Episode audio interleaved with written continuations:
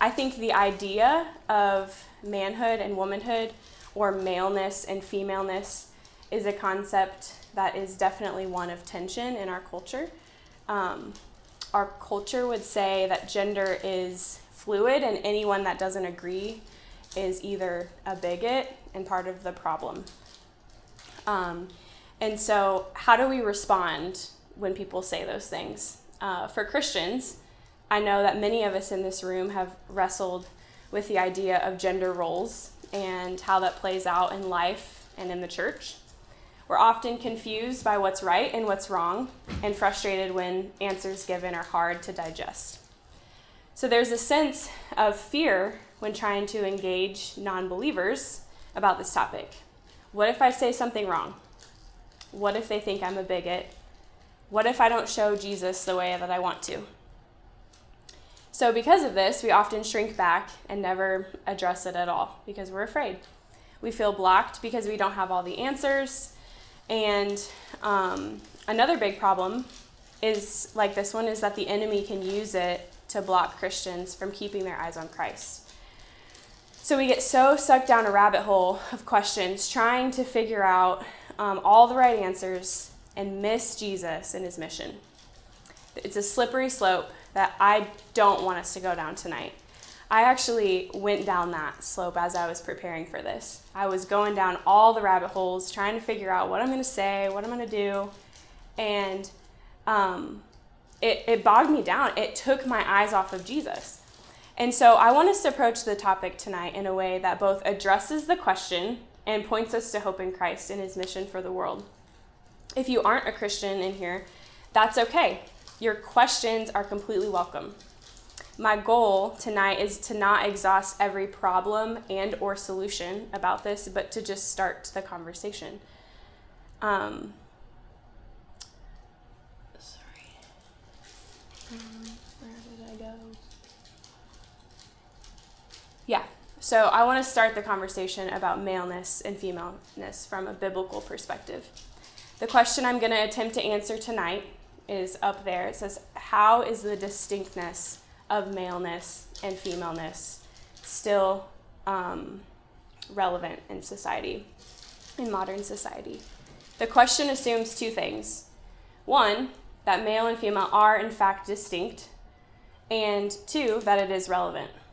And I want to begin to answer how and why. I'm by no means an expert, like I said before, but I believe God has given me both a passion and a desire to share what I've learned through my experience and research. And I hope it'll be a blessing to you guys. Um, I want you to be able to ask questions at the end, too. And so, with all that to say, I want to pray before before I dive in. Father, um, we thank you so much for your word. We thank you for um, just guiding us into all truth by your Spirit. Um, I pray, Lord, that if there's anyone in this room tonight that doesn't know you, that you would draw them to yourself and that you would help them to see the light of the beauty of the gospel. Um, and I pray for us as Christians that you would strengthen us, that you would give us faith and hope to carry on, to continue the conversation. And I pray this in Jesus' name. Amen. So how do we unpack a vision of gender that will help make sense of the world and um, the questions we've asked so far? I believe the answer's in Scripture. um, surprise, surprise. um, God made us, and he made us male and female, specifically for a good purpose. It's a part of his beautiful design. I want us to dive into Genesis together tonight and see what our Creator has to say. Uh, if you guys have your Bibles, um, open them to, uh, we're going to kind of jump in Genesis a little bit in the beginning here.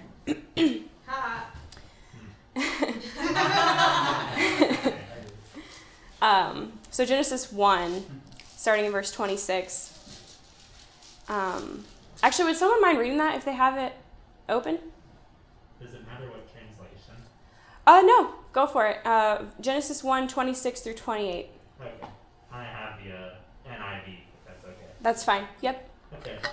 Then God said, let us make mankind in our image, in our likeness, so that they may rule over the fish in the sea, and the birds in the sky, over the livestock and all the wild animals, and over all the creatures that move along the ground.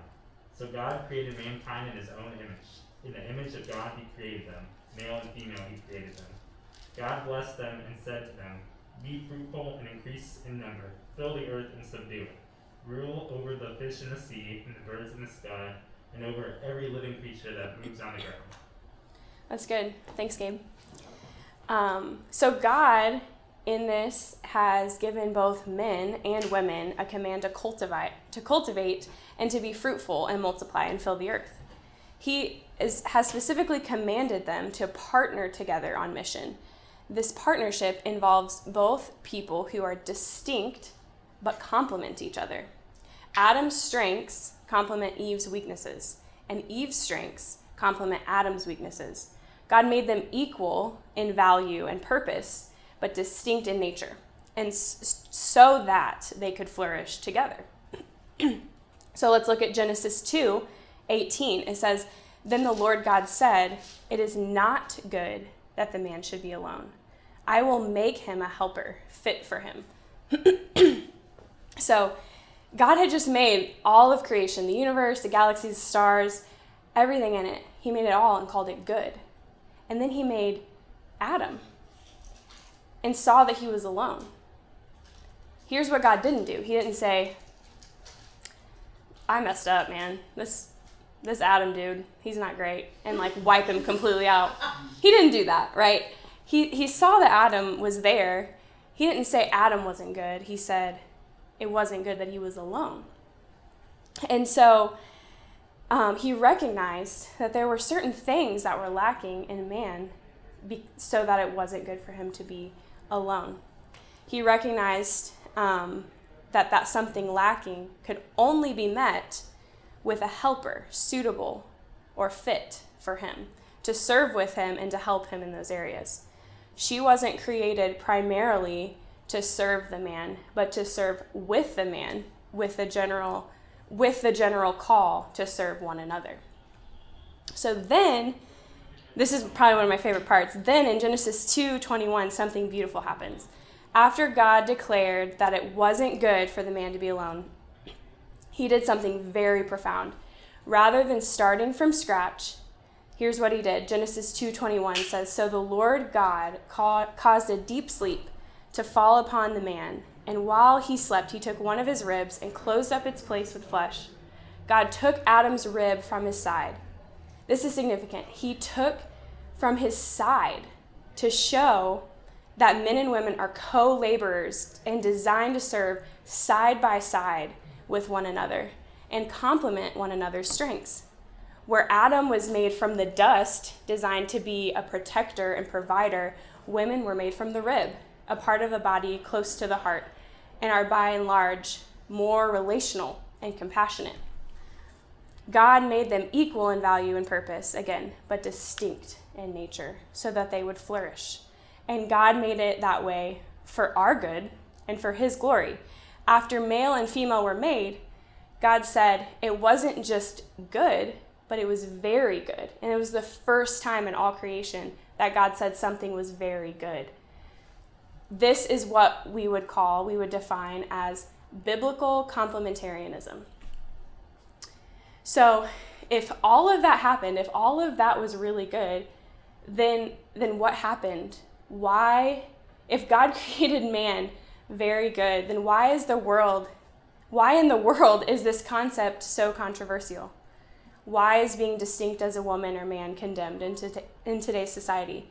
Why does society insist that the cultural norm be gender fluidity? And if you don't agree with this, you're a bigot and a hater of equality. Well, Genesis also has something to say about this. Um, in Genesis two sixteen through seventeen, it says, um, "And the Lord God commanded the man, saying, 'You may surely eat of every tree in the garden, but of the tree of the knowledge of good and evil you shall not eat, for in the day that you eat of it you shall surely die.'" So God had just made Adam and gave him everything that he could have possibly wanted or needed, and and forbid him one thing, just one, the tree of the knowledge of good and evil. He couldn't eat from that, but he could eat of everything else. And he commanded specific, he gave the command specifically to Adam, saying, "Don't do this or you'll die." So moving into Genesis three, one through six. Can I have somebody read that for me, actually? Genesis three, one through six? Yep. Now the serpent was more crafty than any of the wild animals the Lord God had made. He said to the woman, "Did God really say you must not eat from any tree in the garden?" The woman said to the serpent, "We may eat fruit from the trees in the garden, but God did say you must not eat fruit from the tree that is in the middle of the garden, and you must not touch it, or you will die." Hmm. "You will not surely die," the serpent said to the woman, "for God knows that when you eat of it, your eyes will be opened, and you will be like God, knowing good and evil." When the woman saw that the fruit of the tree was good for food and pleasing to the eye and also desirable for gaining wisdom, she took some and ate it. She also gave some to her husband, who was with her, and he ate it. Hmm. Thank you, Mary Taylor. Oh. So what happened here? And what does this have to do with being female and male? That's the question I was asking as I was preparing this. But this is where God, the God-given gender roles broke down forever. God gave Adam the command, and he chose to let his wife be deceived and then follow his wife into sin instead of protecting her by insisting that they not eat of the tree. And Eve chose autonomy, following her own way instead of listening to the good command of God through her husband and defending his honor to the serpent. Because man and woman stepped outside of God's command and didn't fulfill the role that he created them for, man as protector, provider, and head, and woman as strong helpmate, or ezer in the Greek, which means helper, ally, rescuer, or defender, man chose to be passive and didn't protect and step up, and woman wasn't his ally or defender because she chose to disobey. So all of creation at this point was changed forever. Like, this was the fall of man, as the Bible calls it. Um, as a result of their sin, mankind was separated from God, and male and female were cursed by sin. Um, Genesis three, sixteen through seventeen, I'll go ahead and read that. To the woman, he said, "I will surely multiply your pain in childbearing.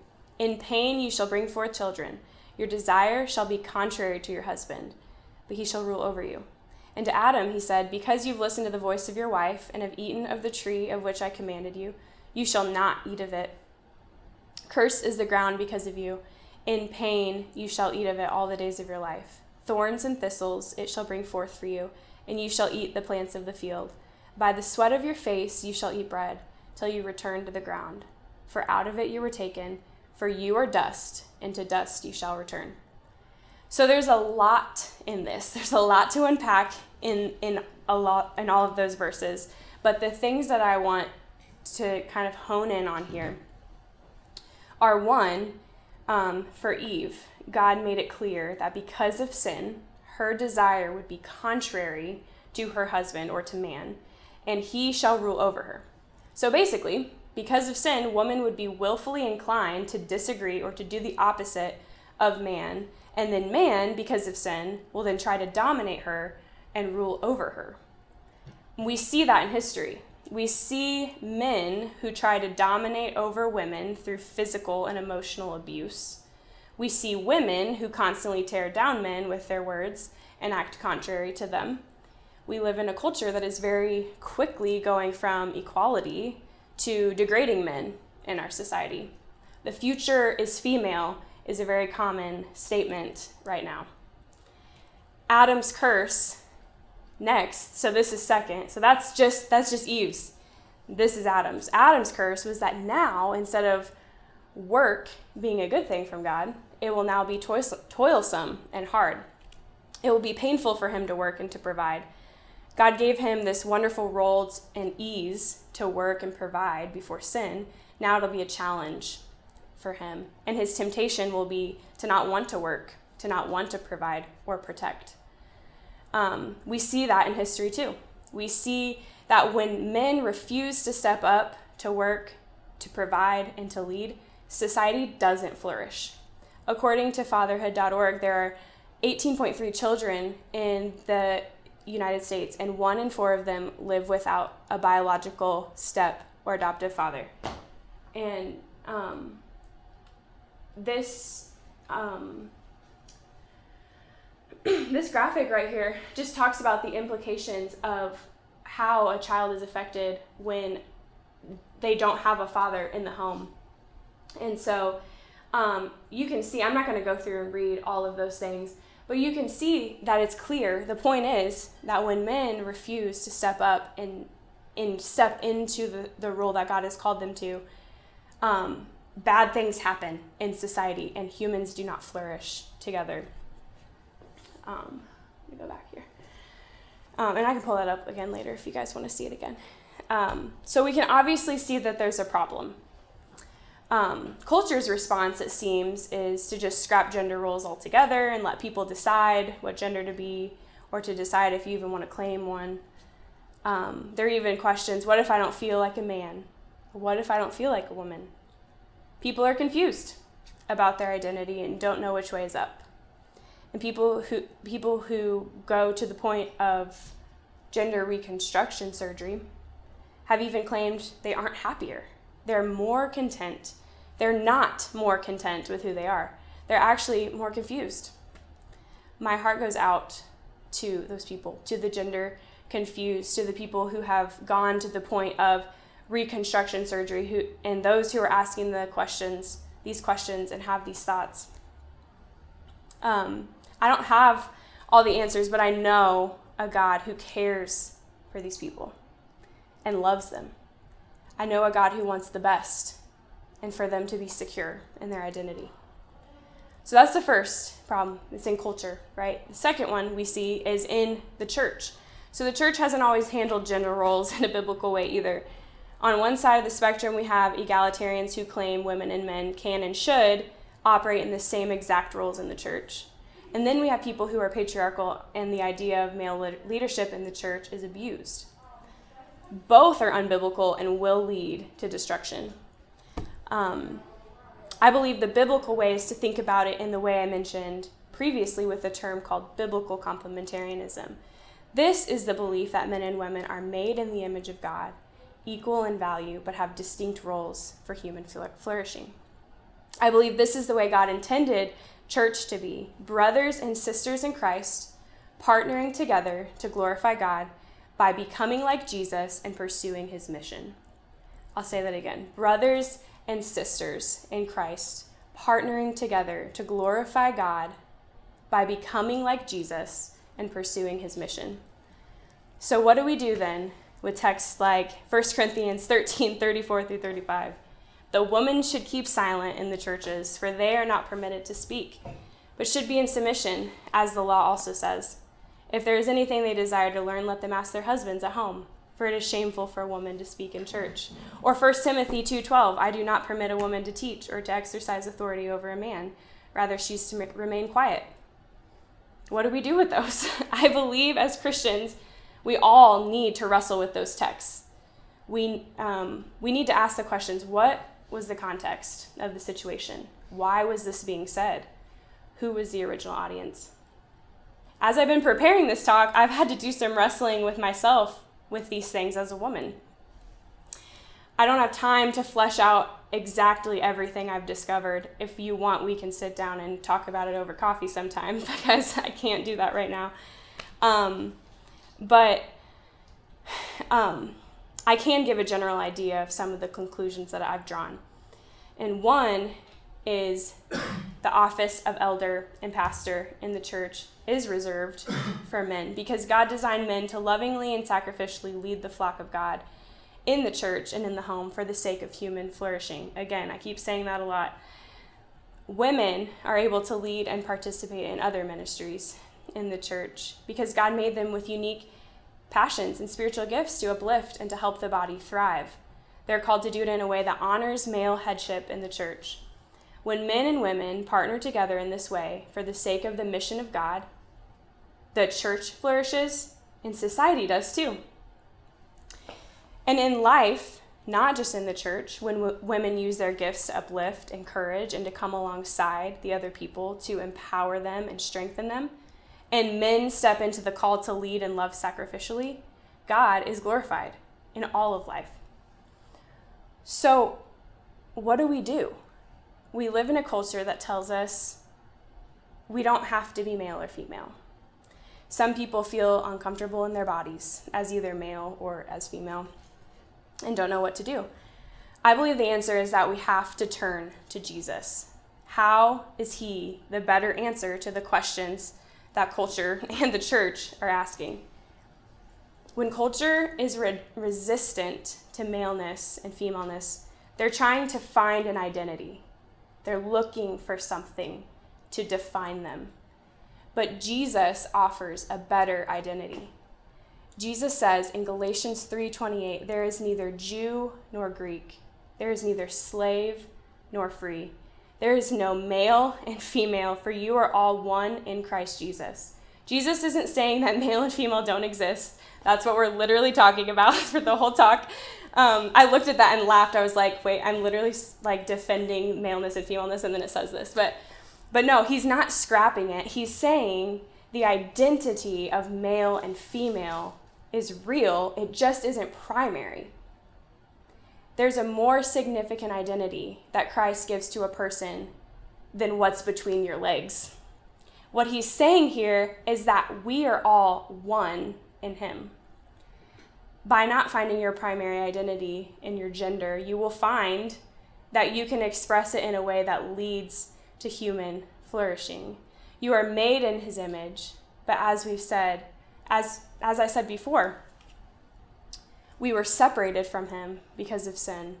And in his life, in his death, and in his resurrection, you can have a new identity that anchors you in Christ. By turning from your sin and turning towards Christ, you ha- you can have hope. Second Corinthians five seventeen says, therefore, if anyone is in Christ, he's a new creation. The old has passed away. Behold, the new has come. Christ fulfilled everything that we couldn't. When man fails to lovingly lead, Christ didn't. He lovingly went to the cross and died for us. When a woman fails to sacrificially help lead, Christ didn't. He submitted to the Father, even though he was fully God himself. As we embrace this new identity in Christ, we can live more fully and without fear in our maleness and femaleness. As Christ becomes our primary identity, we are free to live in a way that glorifies him and honors him. And he will give us every single everything that we need to live out our secondary identity as male and female. Matthew six thirty-three says this, but seek first the kingdom of God and his righteousness, and all of these things will be added to you.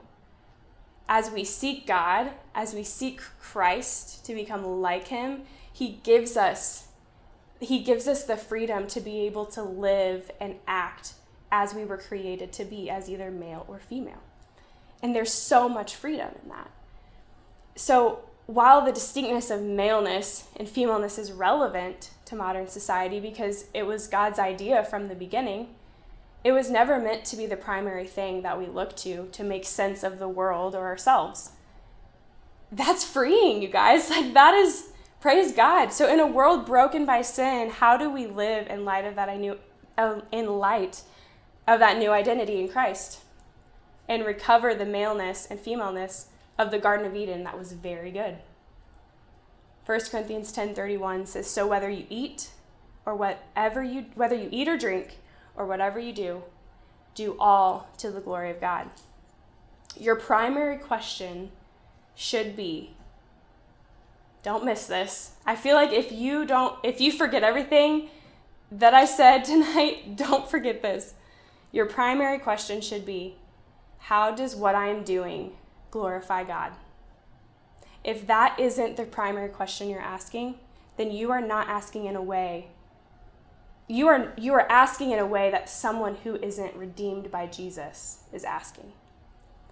I think Matthew nine twelve also speaks to this. For there are eunuchs who have been so from birth, and there are eunuchs who have been made eunuchs by men, and there are eunuchs who have been made, who have made themselves eunuchs for the sake of the kingdom of heaven. Let the one who is able to receive this receive it. A eunuch A eunuch, for those of you who, who don't know, I don't think I really even knew what this is. I was I had to research it. But a eunuch was a man who had been castrated. So he didn't have any male parts. So he had nothing like male right, about him other than of other biological things. So who was he then? So if society says that um, being male is that and other things, and like, what was his identity? He was still a man, but his identity primarily wasn't in that. If you're uncomfortable with your gender tonight, run to the one who is your primary source of identity and let him inform you of your secondary identity. Run to the one. Even if you're not uncomfortable in your gender, run to him because he will help you, he will inform you, and give you grace to know how to live that out. So there's much more that we could say about all of these things, and my hope is that you guys and myself would continue to um, ask the hard questions and keep wrestling with these things, even after we leave this room. I hope that if you are in this room and you haven't made Jesus your primary identity, that you will turn to him. And I hope that the fact that maleness and femaleness is not your primary identity, but second, will free you. That as male and female, we can glorify God together by embracing our identity in Christ, which gives us freedom to live as God created us, as partners in the gospel, to love and to serve one another, for the building up of the body of Christ, and for human flourishing. That's it. I'd love for you guys to ask questions. So, thank you.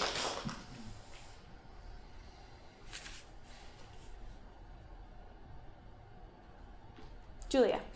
Um, so this is kind of like a personal scenario slash question. Um, so in one of my classes, I have an individual who goes by they, them. Yeah. So, and their natural gender is female. Mm-hmm. So I guess I, like, I just don't talk to them just because, like, just how the class is set up. Like, there's not much time for discussion, and yeah. They're very, very introverted and whatever. So I guess in the future or even now, what is... What is something, or how would I address that? Obviously not like up front, but like eventually, like what, how how would that be addressed? Like how would you address them as a person? Or? I mean, yes, but also like, obviously, you know, God has given us gender. Right. Like that is something that he gave us. We're not just beings. Mm. Um, I mean, like you mentioned in Genesis, there's a reason why you and I are female and, you know, there's males. Like, you know, mm. there's there's a reason. But, like, I guess for this, you know, is it the question of, you know, why? Or I guess, like, how mm. how would I go about asking questions or addressing things mm-hmm. to kind of bring it back to, you know, what's right, mm-hmm. I guess. That's a good question. I think it depends a lot on your relationship with this person um, and the context of which you're addressing it. Um, so let's say, for example, like you're friends with this person and, and you're like, oh, let's go get coffee and let's talk about it. Uh, or let's not talk about it, but just like talk and get to know each other or whatever.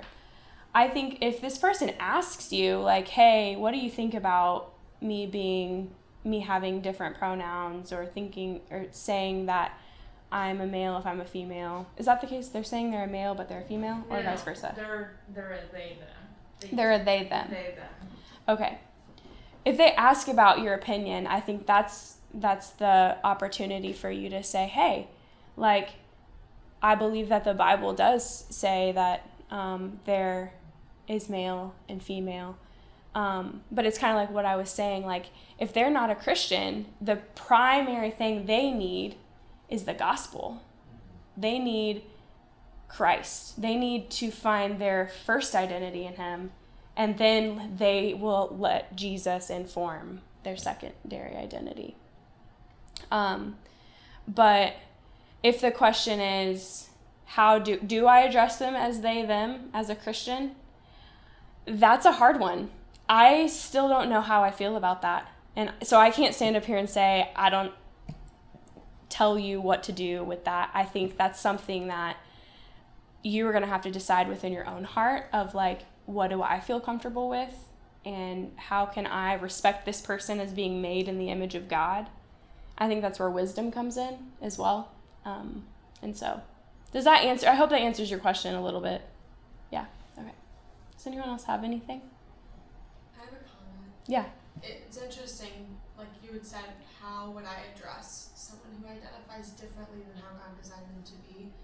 I'm like sitting here contemplating, like, what would have Jesus done if he went to a person on the street and they said, I identify as a they them? Mm.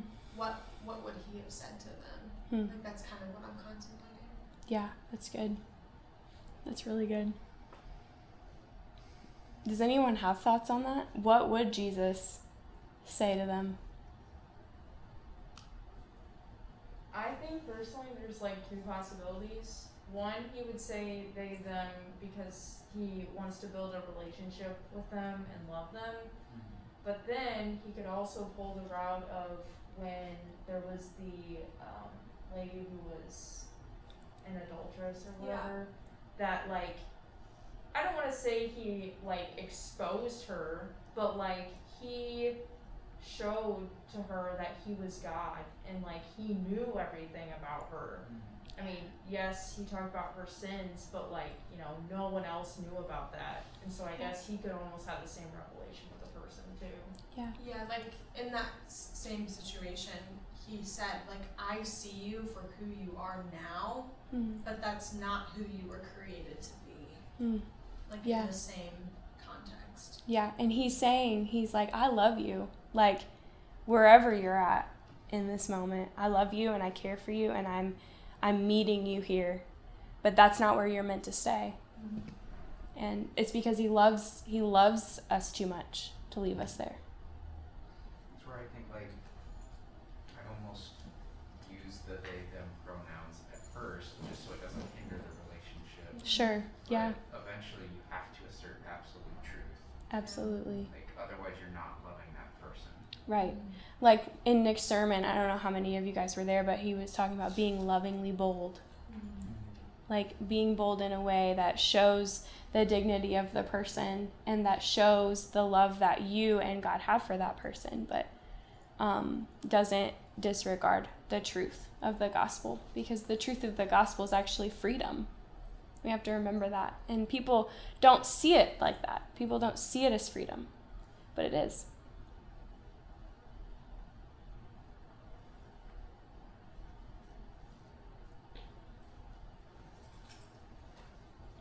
Yeah, I say definitely approach it. I probably approach them with gentleness, yeah. especially at first if, if you're just getting to know them. And something that I've realized is I, it's a lot better to state your faith to them um, than to assert it, um, especially yeah. if it's in, at the beginning uh, stages of a relationship, so that it's kind of implied um, yeah. your beliefs yeah. Yeah. about, you know, transgender, um, et cetera.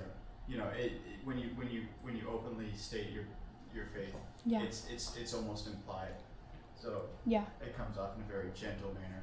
Absolutely. And and what do we do? This is a question that I've been thinking about a lot, um, and I would love for you guys to help me answer it. But what do we do when we're sitting across the table from somebody and they are like, I'm transgender, am I going to hell? How do we respond? So I had a similar situation happen to me probably a month and a half ago-ish. I have a friend who is... identifies as a lesbian, and we talked on the phone for about an hour because she was picking my brain about, like, what do you think about my sexual identity? What, like, am I going to hell? What are your beliefs? Because I had explained to her, like, in short what they were without going into, like, scripture in extreme detail, but then I realized that that caused miscommunication. Mm. And it caused misunderstanding. And so I basically got to, like, preach the entire, entire gospel to her, And maybe that's not what you would do to like someone you don't, you barely know, and maybe it's, you would, I don't know, it would depend on the context of the situation and how comfortable you are, mm. um, or where the Holy Spirit is calling you.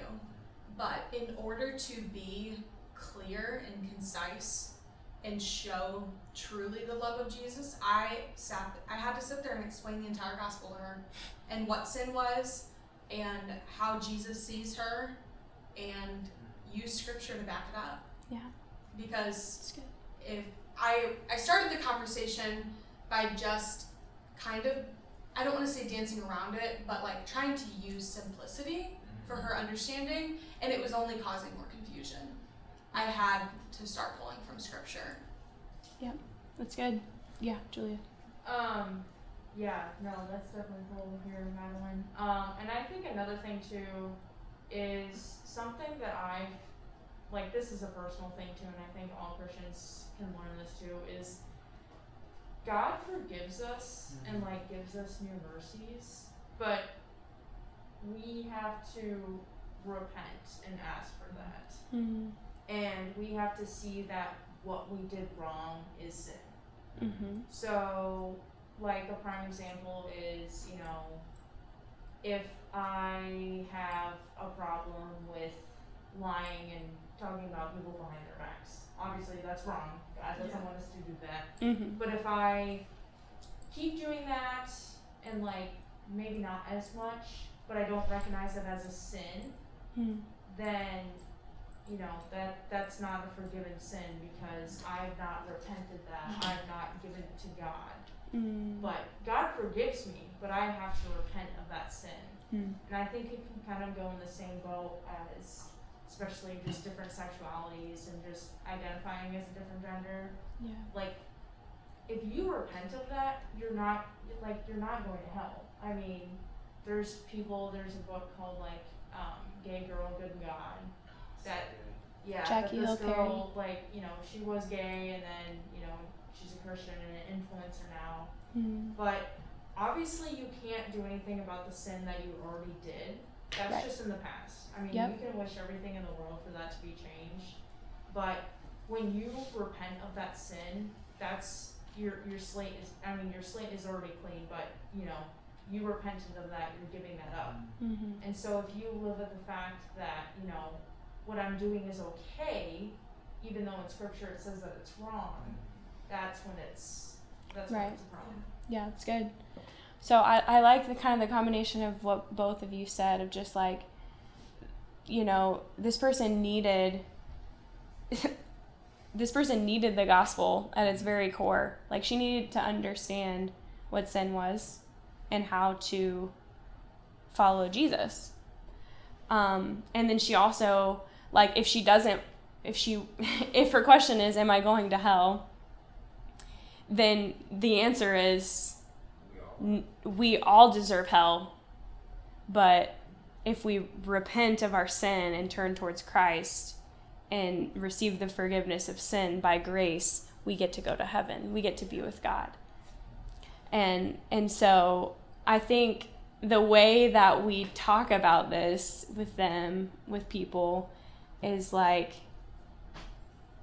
I think something that could be helpful, this is something that just came to my mind, is um, sharing about your own struggles with sin. Because sin is sin. Like, whether it's homosexuality or whether it's having sex outside of marriage or whether it's getting angry at your roommate or whatever it is, it's like, that's, sin is sin. And so I think it's definitely good to talk about, like, hey, I did this in my past, or I, I did this, but I, but the difference is that I have now been joined to Christ, and now my record was put on him on the cross, and his record was put on me, sinless and holy, and now I get to be with God.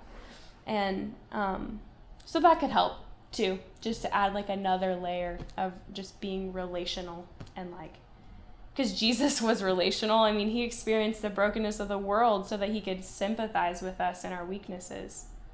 So we can't we can't pretend that we're any better than anyone. Yeah. Um, I know we'll have a I think we'll have a talk later in the semester about like sexuality and homosexuality and just like addressing that and whatever. But I guess I know in the church, especially like in the church that I grew up, because, you know, it was a smaller town, primarily mm-hmm. white people, you know, um, whatever. But um, I think a lot of the times there was the problem of just having this negative, horrible view of L G B T Q people, of queer people, of like that, just like that, and like sex out of marriage and like losing your purity, like those were the worst things possible. Like if you ever did those outside of like after high school, whatever, like what is wrong with you? Like you deserve mm. hell. Um, so I guess I know that, well, especially like our church, we're not, you know, we don't have that mindset, but I know a lot of churches do. Mm. So I guess how how is a way that we can turn our vision and just our perspective on people like that, that they're not. Mm. And I know it's easier said than done, but I mean, like yeah. you said earlier, I mean, a sin is a sin. Yeah. Like. Yeah, I think, Josh, did you have something? I did. Yeah, yeah, go. I think I think we really need to get a better understanding of what sin is, mm. um, right? Because I think when we understand that it's anything that goes against what God's will, like for ultimate, like good creation is, I think that maybe clears up the muddy waters where it's not just some terrible, atrocious act that I've committed that makes me a garbage person, right? It's anything and everything that is against God's ultimate plan for good. Um, so that could be something as little or big as you want to make it in your head. How you identify your identity in and of itself isn't what makes you good or bad, right? In your nature, you have that sin nature. I think first and foremost, I think our church and our generation needs to get a better idea of what sin is so we can properly address it and help other people confront what it is. Because if I'm sitting across the table from someone who says, I'm a girl, but they're very clearly a guy, God still loves them, and their misunderstanding of that doesn't, that's not what sends them to hell. It's their sin that sends them to hell. And that misunderstanding is just one part of that brokenness that God wants to fix. Um, mm. And I think we need to, before we can help other people overcome that, I think we need to get over that ourselves. Um, yeah. Get a better understanding of what sin and the gospel is for us before we can actually help other people. Um, I like that. Mary Taylor. I, I have like a thing that's like the other side of what you're talking about, yeah. which is like the way, what I've found has really finally like made sense to a lot of my friends who are not Christians and who have a lot of lostness with these kinds of issues, is when one day I finally explained to them, like, look, like the choices, people have this understanding, mis- there's this misunderstanding both in the church and in the world that like being a Christian is a set of lifestyle choices. Like it's, it's a way of being a type of person. Yeah. And that's the way a lot of people, and I think there are like people who think they are Christians and think that they are Christians because of their lifestyle choices. Like, I think we all have met those people, right? Um, but the fact is that, like, biblically, the choices you make, the choices, or at least for me, the choices that I make with my gender and my body and sex and dating and all these things, they come from, the starting point of all that is my faith. Mm-hmm. Like, it's useless to go into all the, all these, and the thing is, is that Satan is using the fact that this is a hot topic to get people to only talk about this with us. Mm-hmm. That's the problem. Mm-hmm. And he wants us to get into the weeds and not get to the root of the issue. Yeah. Right? Yeah. Okay. Like you said. Yeah. Yeah, and I think that's like the biggest reason why I, I wanted to like put out there that that's one of the common problems, is that we can get so caught up in the questions we're asking that we miss the point. We miss the gospel, because like the enemy wants to use it against us. He does. Um, and I think to even piggyback off of what both of you are saying, I think the thing that we need is to cultivate a heart of humility in ourselves. Like, it doesn't start with those people over there or that church over there. It starts with us.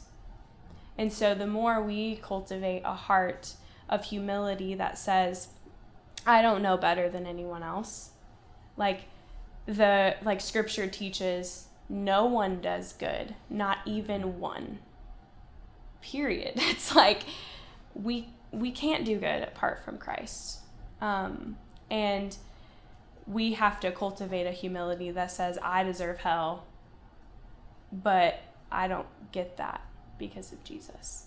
And I think that that is what will draw people to the faith, is that, and um, as we love each other with that sort of humility, um, I think that is, I think that is probably the remedy for for what your question was, at least in part. Yeah.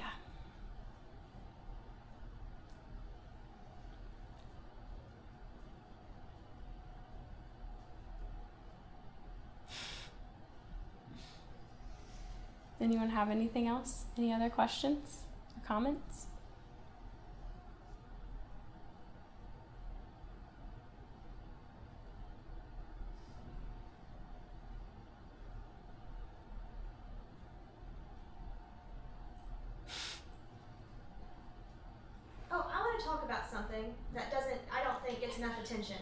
Okay. Is that, so we're talking about, you talked about how uh, the, in the fall, the gender roles got mixed up, and that was one of the contributing factors, right? Yeah.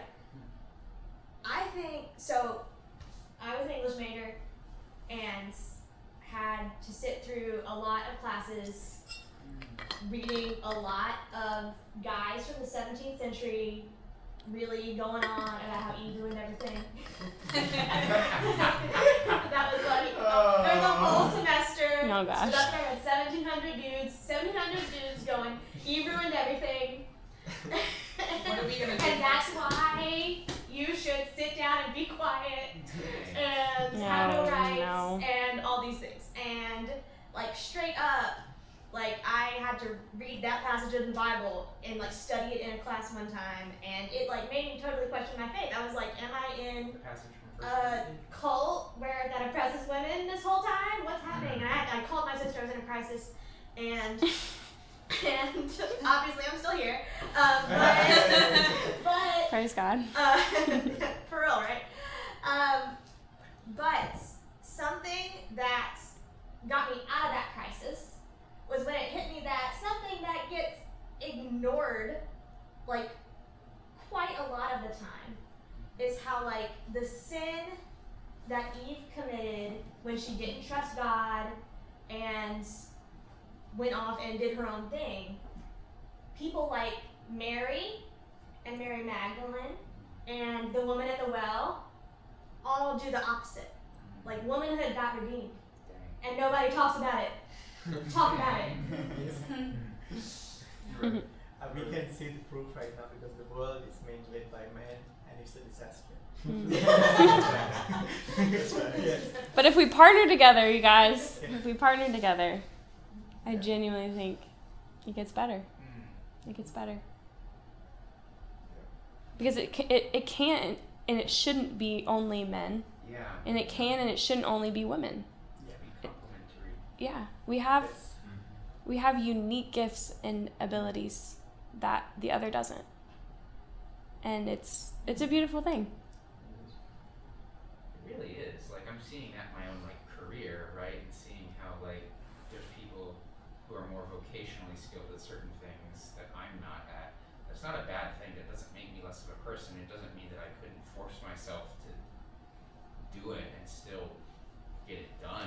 It just means we're made in different ways so that we can work together in different yeah. ways. Yeah.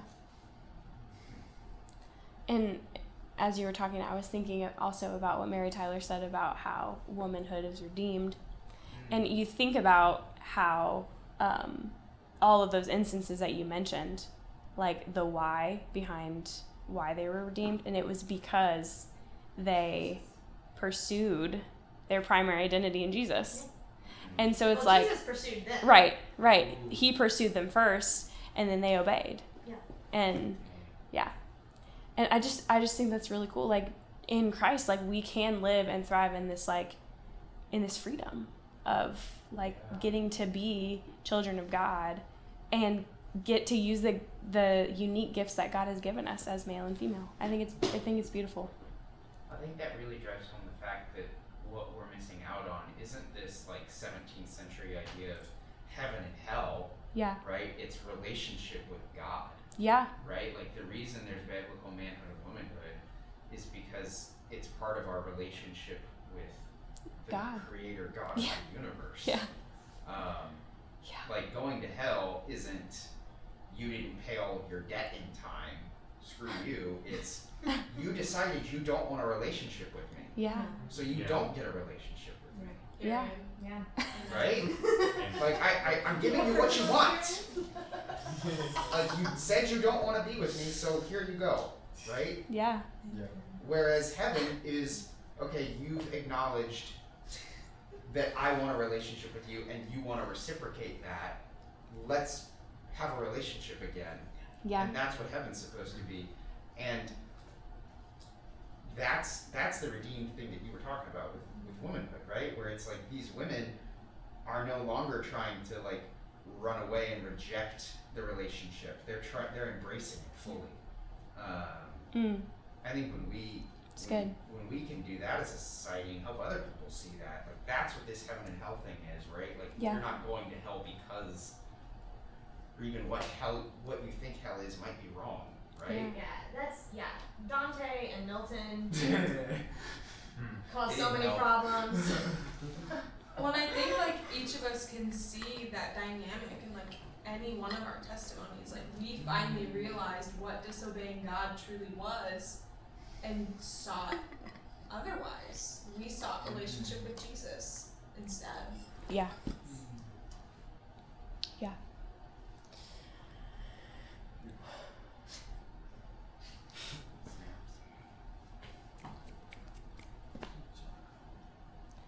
Thank you guys for engaging in this with me. And I would, yeah, I just would love to continue the conversation. Like, keep keep talking about it. Because I think, like, this, it, it needs to start with the people of God. Um, yeah. It has to. Um, and it's like, on Sunday mornings, it's like, we, that's why we do late nights, I think, because on Sunday mornings, it's hard to address, like, certain topics, right? Because we're just, Nick's just preaching out of the Bible, right? And reading and taking that for what it is. So I think I think this space is has just been really valuable for me. So um, yeah. So I, I have one more question. I'm sorry to interrupt. But, no, please. Um, I was just wondering what you guys think about um, L G B T Q pride and, and the movement. Mm. Um, because I, I've I've gone to many churches that um, condemn the movement and admonish it um, because, you know, homosexuality is a sin. Yeah. Um, but at the same time, um, although you know, homosexuality is a sin, um, being open about who you are, um, I think, mm-hmm. and, and being bold about who you are, I think is much more important than uh, being a sinner behind closed doors. Because mm. you know, if if if if you're doing this or that, you know, like if for example, if, if you're if you're stealing or if you're, um, I don't know, just submitting to your sinful nature and not telling anybody about it, you know, mm. like, you know, it's you're not gonna get wise advice. And yeah. I, and I think and I think in the pride movement, it's. And I, I really think it's it's almost admirable, being being bold about yourself and being open to criticism, um, mm. as they are. And I, I was wondering what you guys think about that. Well, there's not a lot of openness to criticism. That's the yeah, that's, that, that's, that's, that's true. What, that's, that's what, a good point. I, I understand that's what you're saying. I, I do think people, I think a lot of people have this idea in their heads that, like, back in the fifties, none of this was happening. Yeah, it was happening, but people were not no, able to say anything. Exactly. Yeah. Um. So yes, I see what you're saying, but I do that's think, yeah. like, it's complicated. Yeah. Um. You kind of emphasize the movement of pride, like they have a phrase like "love wins," mm-hmm. and I think the movement itself, maybe not necessarily the individual person, the group of people have a misunderstanding about what love truly is, because they see it as an, they misunderstand it as first off, and then they take that misunderstanding and make it into an identity. Yeah. Yeah. I think there's a difference between accepting someone who struggles with a sin, be it uh, they're a habitual arsonist, right? Like, let's say, like, I just can't stop starting fires. Um, you know, um, there's a difference between welcoming that person and saying, hey, regardless of that fact, like, I still love you and care about you. There's a difference between that and openly celebrating and not calling someone into something that could be better for them. Mm-hmm. Um, like, if if it's something you struggle with, I should be willing to acknowledge and love you and even be uncomfortable with that with you, right? But also, I should be willing to fight alongside you and encourage you in your fight for what God's good image and plan for life is.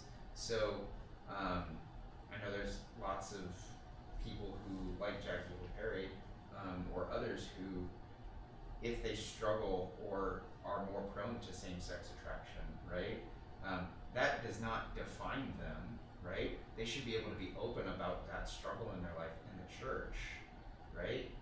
But there's a difference between saying, okay, I struggle with this, I need help with it, and okay, let's celebrate this thing. Because I'm not going to come to church as a pedophile and ask people to celebrate that. And I know that that's a hardcore example, but let's say, you know, uh, what is it when somebody just steals stuff all the time?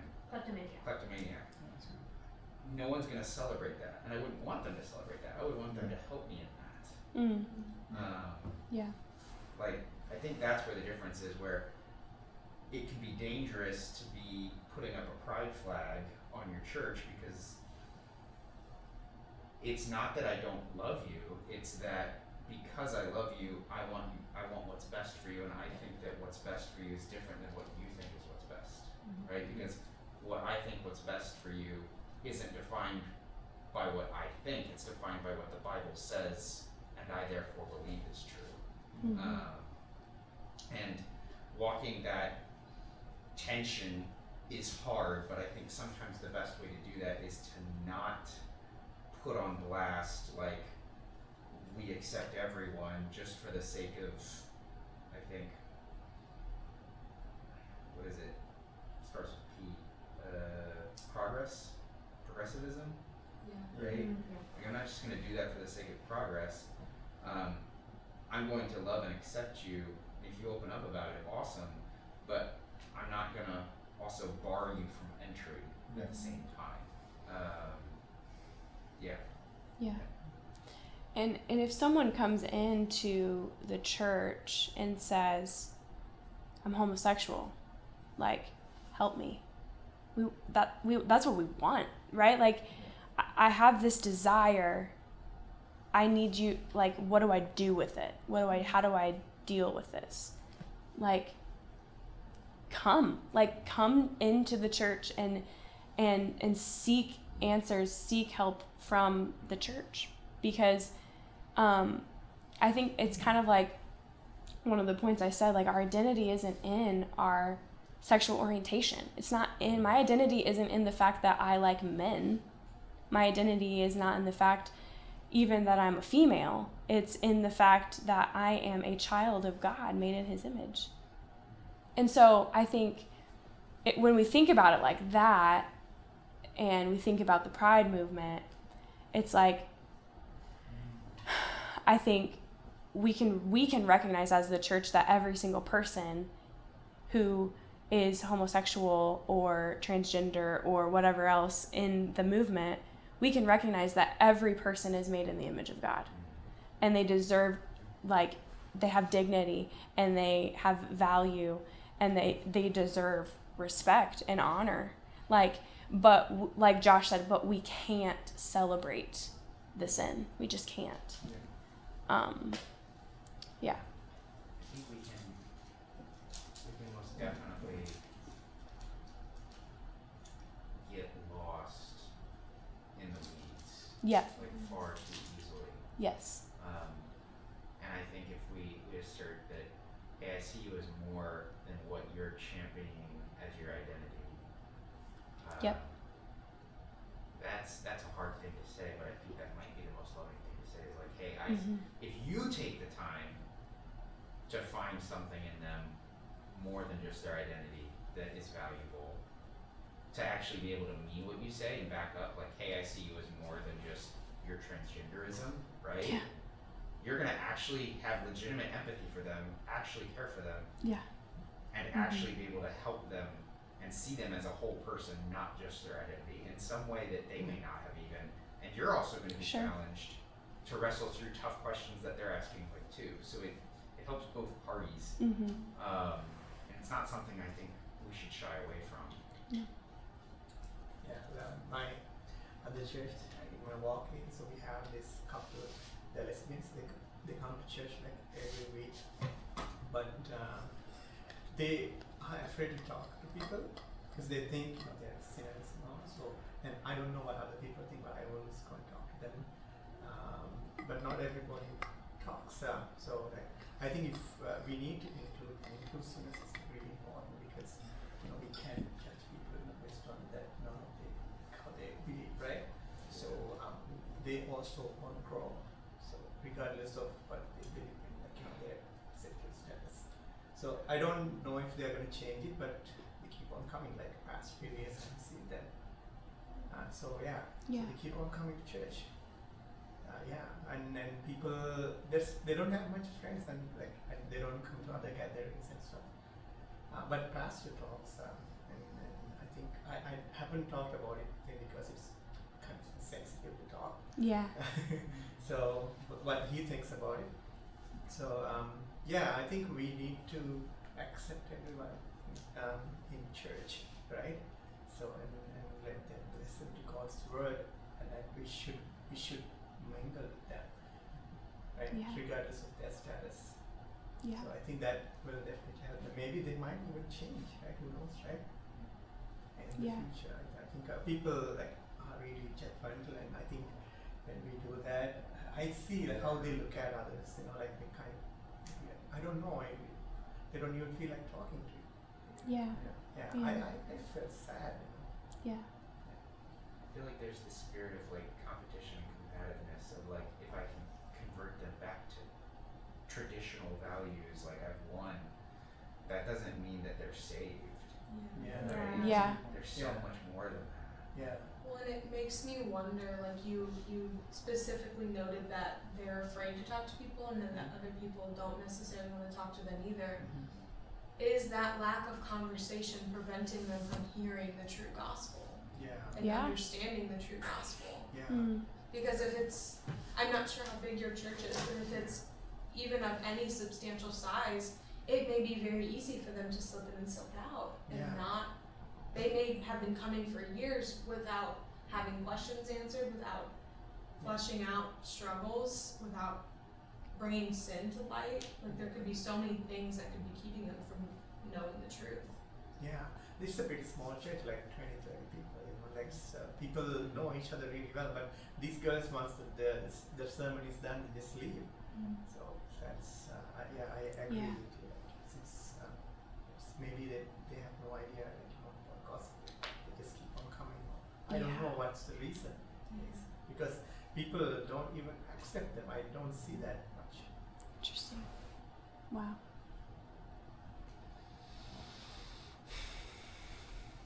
Yeah, that's interesting. I think, sorry, did I interrupt you? Second Peter, I don't remember the verse, right? God is not slow, but he's patient, right?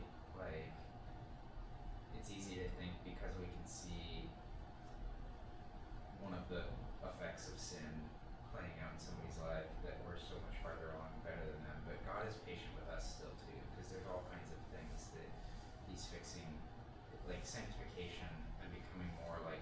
Is a lifelong process, and yeah. your sexual identity is just part of that. Mm-hmm. Um, so, um, I think being patient, right, is is hard to know when to forbear and when to.